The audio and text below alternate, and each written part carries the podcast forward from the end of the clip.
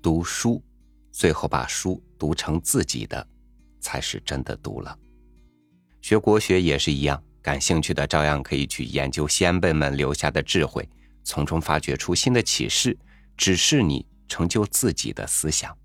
但是如果一味听信，尽信书，尽信国学，那读书的意义又在哪里呢？和您分享王小波的文章：国学最后可能变成一种妖怪。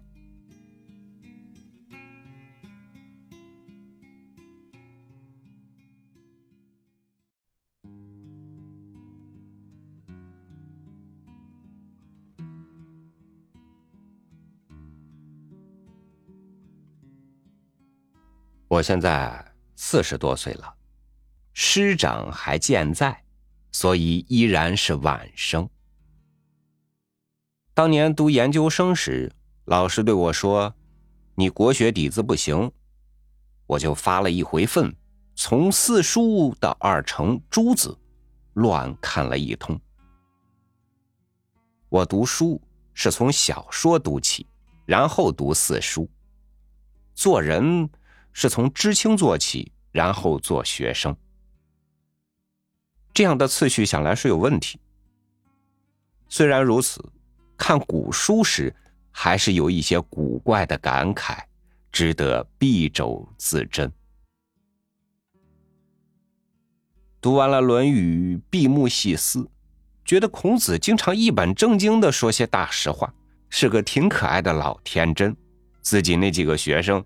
老挂在嘴上，说这个能干啥，那个能干啥，像老太太数落孙子一样，很亲切。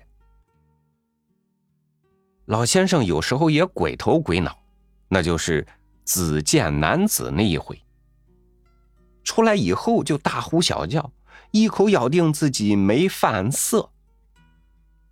总的来说，我喜欢他。要是生在春秋。一定上他那里念书，因为那儿有一种匹克威克俱乐部的气氛。至于他的见解，也就一般，没有什么特别让人佩服的地方。至于他特别强调的礼，我以为和文化革命里搞的那些仪式差不多，什么早请示晚汇报，我都经历过，没什么大意思。对于幼稚的人。也许必不可少，但对有文化的成年人，就是一种负担。不过，我上孔老夫子的学，就是奔那种气氛而去，不想在那里长什么学问。孟子我也看过了，觉得孟子甚偏执，表面上体面，其实心底有股邪火。比方说。他提到墨子、杨朱，无君无父，是禽兽也。如此立论，已然不是一个绅士的作为。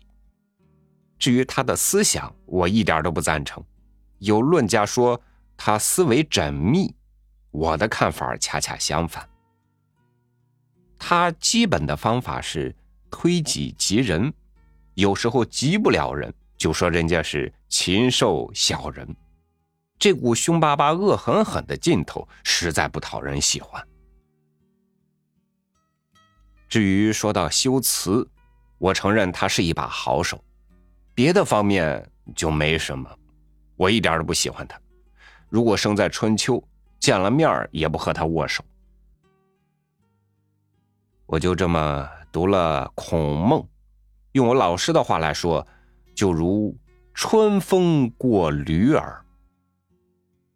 我的这些感慨也只是招得老师生气，所以我是晚生。假如有人说我如此立论是崇洋媚外、缺少民族感情，这是我不能承认的。但我承认自己很佩服法拉第，因为给我两个线圈、一根铁棍子，让我去发现电磁感应，我是发现不出来的。牛顿、莱布尼兹，特别是爱因斯坦，你都不能不佩服，因为人家想出的东西完全在你的能力之外。这些人有一种惊世骇俗的思索能力，为孔孟所无。按照现代的标准，孔孟所言的仁义了、中庸了，虽然是些好话，但似乎都用不着特殊的思维能力就能想出来，琢磨的过了分，还有点肉麻。这方面有一个例子，记不清二城里哪一城。有一次盯着刚出壳的鸭雏使劲看，别人问他看什么，他说：“看到毛茸茸的鸭雏，才体会到圣人所说人的真意。”这个想法里有让人感动的地方，不过仔细一体会，也没什么了不起的东西在内。毛茸茸的鸭子虽然好看，但再怎么看也是只鸭子。再说，圣人提出了人，还得让后人看鸭子才能明白，起码是词不达意啊。我虽然这样想，但不缺少民族感情，因为我虽然不佩服孔孟，但佩服古代中国的劳动人民。劳动人民发明了做豆腐。这是我想象不出来的。我还看过朱熹的书，因为本科是学理工的，对他格物的论述看得特别的仔细。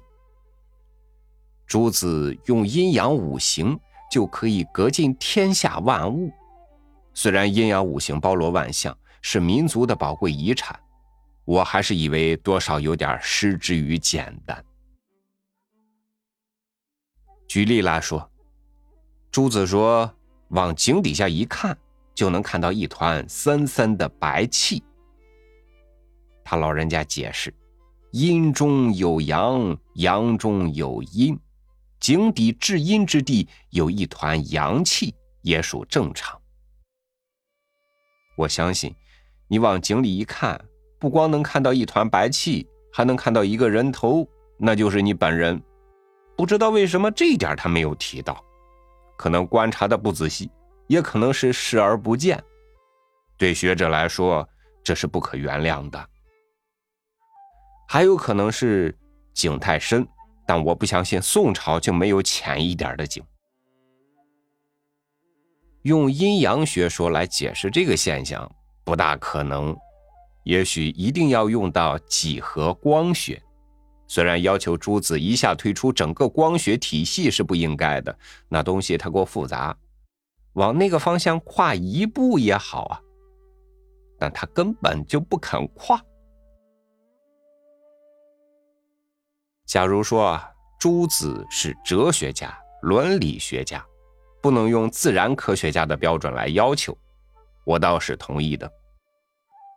可怪的是。咱们国家几千年的文明史，就是出不了自然科学家。现在可以说啊，孔孟程朱我都读过了，虽然没有很钻进去，但我也怕钻进去就爬不出来。如果说这就是中华文化遗产的主要部分，那我就要说，这点东西太少了。拢共就是人际关系里那么一点事儿，再加上后来的阴阳五行，这么多读书人研究了两千年，实在太过分。我们知道，旧时的读书人都能把四书五经背得烂熟，随便点出两个字就能知道他在书中什么地方。这种钻研精神虽然可佩，这种做法却十足是神经病。显然，会背诵爱因斯坦原著成不了物理学家，因为真正的学问不在字句上，而在于思想。就算文科有点特殊性，需要背诵，也到不了这个程度啊。二战期间，有一位美国将军深入敌后，不幸被敌人堵在了地窖里，敌人在头上翻箱倒柜。他的一位随行人员却咳嗽起来。将军给了随从一块口香糖，让他嚼，以此来压制咳嗽。但是该随从嚼了一会儿，又伸手来要，理由是这一块太没味道。将军说：“没味道不奇怪，我给你之前已经嚼了两个钟头了。”我举这个例子，是要说明四书五经再好，也不能几千年的念；正如口香糖再好吃，也不能换着人的嚼。当然，我没有这样的念过四书，不知道其中的好处。有人说，现代的科学文化林林总总，尽在儒家的典籍之中，只要你认真钻研。这我倒是相信的，我还相信那块口香糖再嚼下去还能嚼出牛肉干的味道，只要你不断的嚼。我个人认为，我们民族最重大的文化传统，不是孔孟程朱，而是这种钻研精神。过去钻研四书五经，现在钻研《红楼梦》，我承认。我们晚生一辈在这方面差得很远，但也未尝不是一件好事。四书也好，《红楼梦》也罢，本来只是几本书，却硬要把整个大千世界都塞在其中。我相信世界不会因此得益，而是因此受害。任何一门学问，即便内容有限，而且已经不值得钻研。但你把它钻得极深极透，就可以挟之以自重。换言之，让大家都佩服你。此后，假如再有一人想携这门学问以自重，就必须钻得更深更透。此种学问被无数的人这样钻过，会成个什么样子，实在难以想象。那些钻进去的人会成个什么样子，更是。难以想象，古宅闹鬼，树老成精啊！一门学问最后可能变成一种妖怪。就说国学吧，有人说它无所不包，到今天还能拯救世界。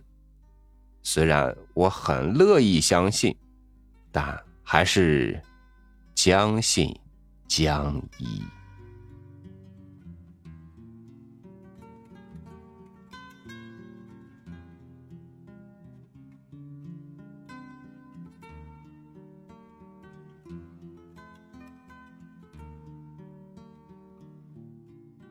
世界是多样的，并且还藏着许多的未知。只有内心存着质疑，甚至推翻已有认知的勇气，才是为接纳新知做好了准备。感谢您收听我的分享，欢迎您关注微信公众号“三六五读书”，收听更多主播音频。我是超宇，祝您晚安，明天见。